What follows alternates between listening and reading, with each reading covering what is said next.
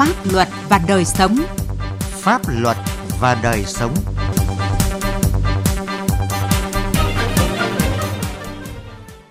Kính chào quý vị và các bạn. Chương trình Pháp luật và đời sống hôm nay có những nội dung sau. Hiểu đúng pháp luật để sống đúng, sống hạnh phúc. Ngành hải quan tăng cường kiểm soát phòng chống ma túy tại các cửa khẩu, sân bay quốc tế. Pháp luật đồng hành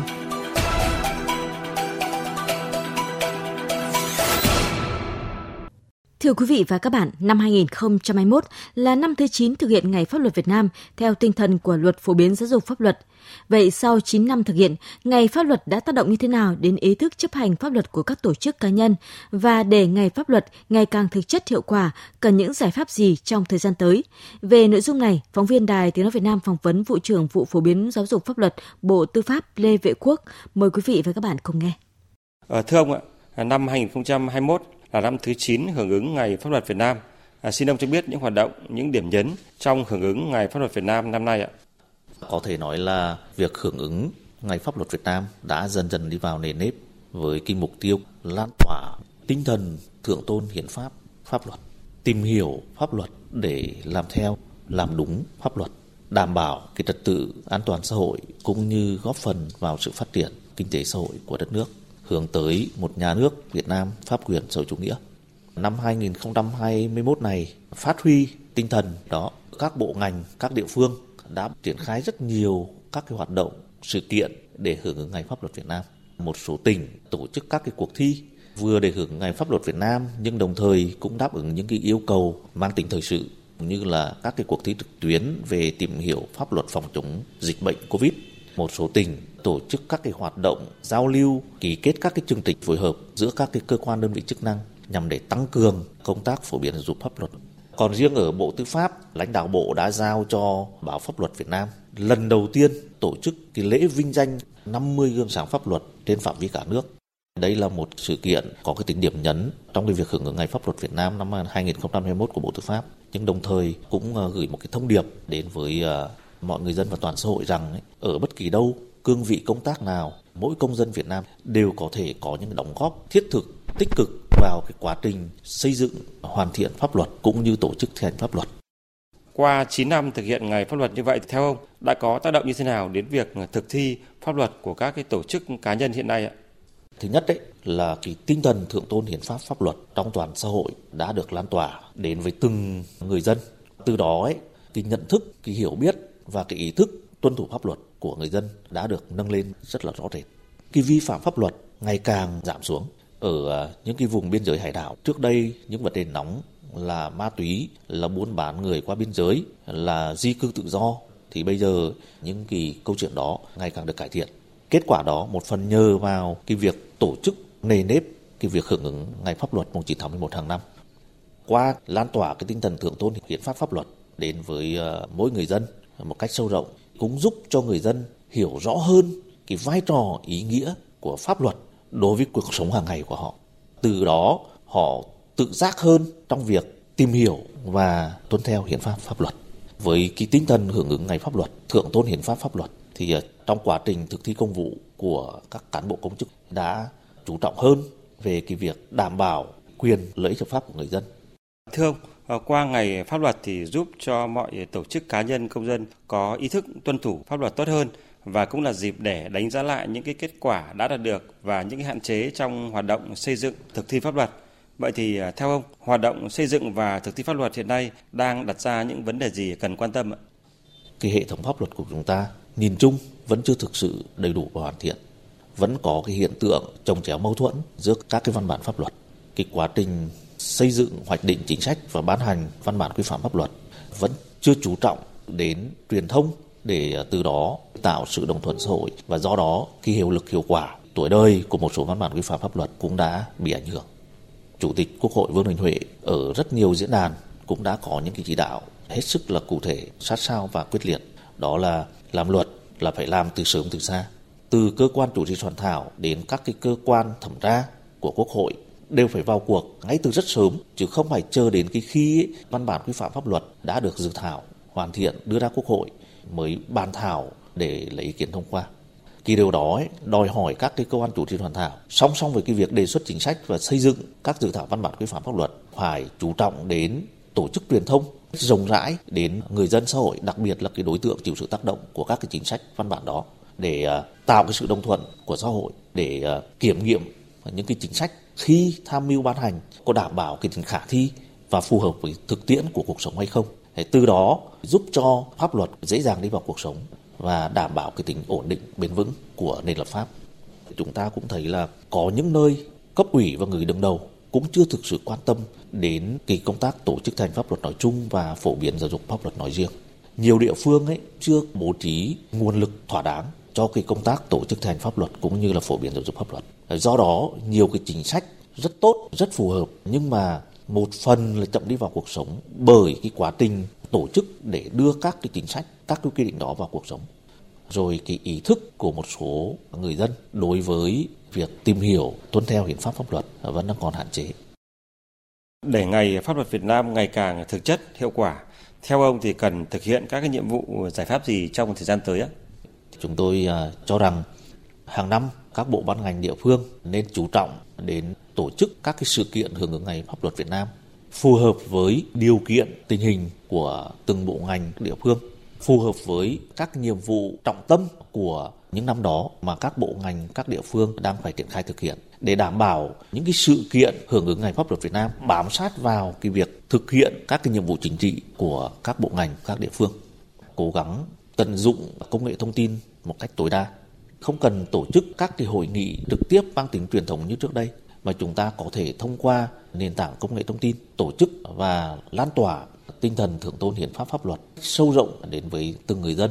Chúng ta có thể sử dụng các cái mạng viễn thông để truyền các tin nhắn, gửi các cái thông điệp hưởng ngày pháp luật Việt Nam cho từng cái số thuê bao. Chúng ta có thể xây dựng pano, áp phích đăng tải trên cổng thông tin của các cơ quan nhà nước, của các tổ chức chính trị xã hội. Từ đó, huy động thêm các cái mạng xã hội vào cuộc để à, đến những cái ngày đầu tháng 11 mỗi người dân sử dụng điện thoại thông minh hay sử dụng internet có thể được tiếp cận với những hình ảnh trực quan sinh động, với những cái câu khẩu hiệu có ý nghĩa từ đó, thấm sâu hơn nữa ý thức của họ, cái tinh thần thượng tôn hiến pháp pháp luật và từ đó, họ cũng sẽ tự giác tìm hiểu pháp luật với một cái phương châm hiểu đúng pháp luật để sống đúng và sống hạnh phúc. Xin cảm ơn ông.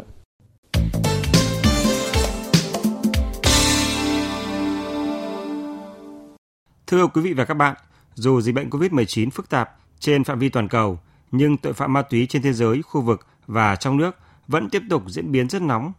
nghiêm trọng và tiềm ẩn nhiều yếu tố khó lường với phương thức thủ đoạn tinh vi. Thực tế này đặt ra những trọng trách nặng nề cho các cơ quan chức năng, trong đó có lực lượng hải quan, nhằm ngăn chặn không để ma túy thẩm lậu vào nội địa.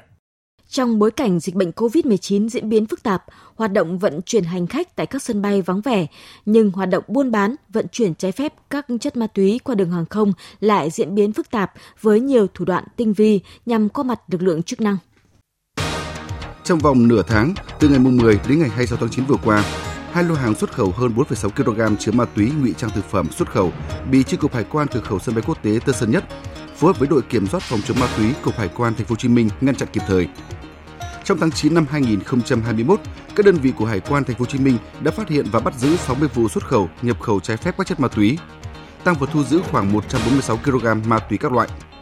Chi cục Hải quan cửa khẩu sân bay quốc tế Nội Bài phối hợp với các lực lượng bắt giữ nhiều vụ ma túy. Tăng vật thu giữ là hơn 144 kg ma túy tổng hợp. Đáng chú ý, tháng 4 năm nay, Cục Hải quan thành phố Hà Nội chủ trì phối hợp đồng bộ với công an nhiều tỉnh thành phố thực hiện chuyên án bắt giữ ma túy qua đường hàng không được đánh giá lớn nhất từ trước đến nay thu giữ hàng trăm kg ma túy. Đó là một số kết quả trong kiểm soát phòng chống ma túy tại các cửa khẩu sân bay quốc tế của cơ quan hải quan từ đầu năm đến nay. Trước những diễn biến phức tạp của đại dịch COVID-19 trên tuyến hàng không, việc vận chuyển hành khách tạm dừng hoặc kiểm soát rất chặt chẽ, nhưng các đối tượng đã lợi dụng hình thức chuyển phát nhanh và ký gửi hàng hóa quả biếu phi mậu dịch để gửi hàng hóa ngụy trang cất giấu ma túy rất tinh vi từ các nước châu Âu về Việt Nam và đi các nước tiêu thụ. Qua các vụ ma túy mà đơn vị phát hiện, bắt giữ, ông Trần Hoài Nam, Phó Chi cục trưởng Chi cục Hải quan sân bay quốc tế Nội Bài cho rằng các đối tượng đã sử dụng những thủ đoạn hết sức tinh vi.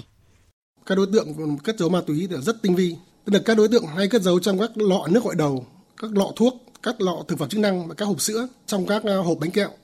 Cái thủ đoạn thì là thường hay cắt đáy, rút hết hàng ra, sau đó lại nhồi chất ma túy vào xong lại hàn vào lại như mới. Hoặc là cũng có thể là các đối tượng mở nắp, lấy à, hàng ra xong lại cho chất ma túy vào, xong lại đóng niêm phong lại. Thì do đó để mà phát hiện bắt giữ của cơ quan hải quan tương đối khó khăn.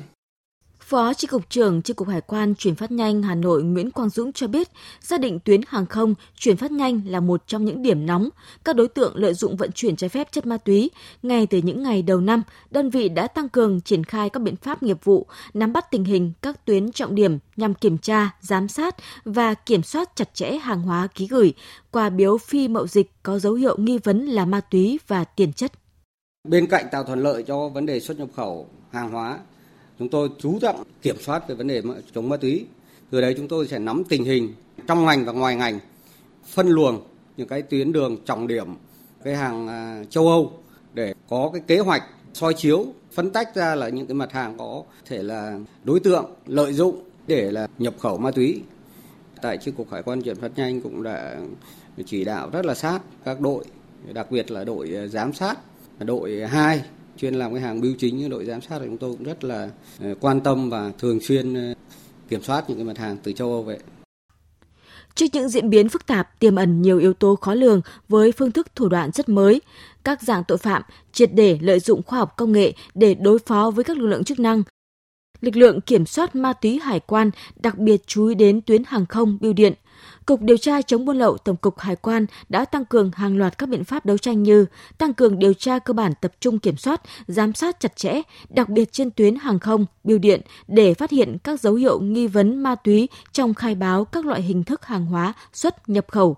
Ông Nguyễn Đức Long, đội trưởng đội kiểm soát chống buôn lậu ma túy khu vực miền Bắc, Cục điều tra chống buôn lậu cho biết, Cục điều tra chống buôn lậu đã kịp thời có những cảnh báo nghiệp vụ và chỉ đạo cán bộ công chức các cục hải quan địa phương khi làm thủ tục phải nâng cao ý thức cảnh giác để kịp thời ngăn chặn bắt giữ ma túy được trà trộn trong hàng hóa xuất nhập khẩu, phương tiện xuất nhập cảnh. Cuộc điều tra chống buôn lậu và lực lượng chuyên trách phòng chống ma túy trong toàn ngành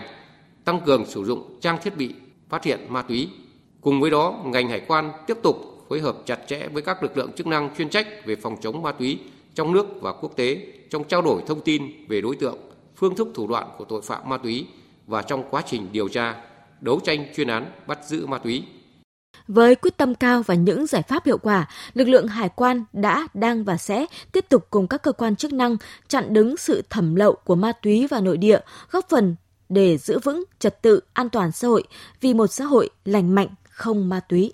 Chương trình Pháp luật và đời sống hôm nay xin dừng tại đây. Chương trình do biên tập viên Quang Chính thực hiện. Xin chào và hẹn gặp lại quý vị trong các chương trình sau.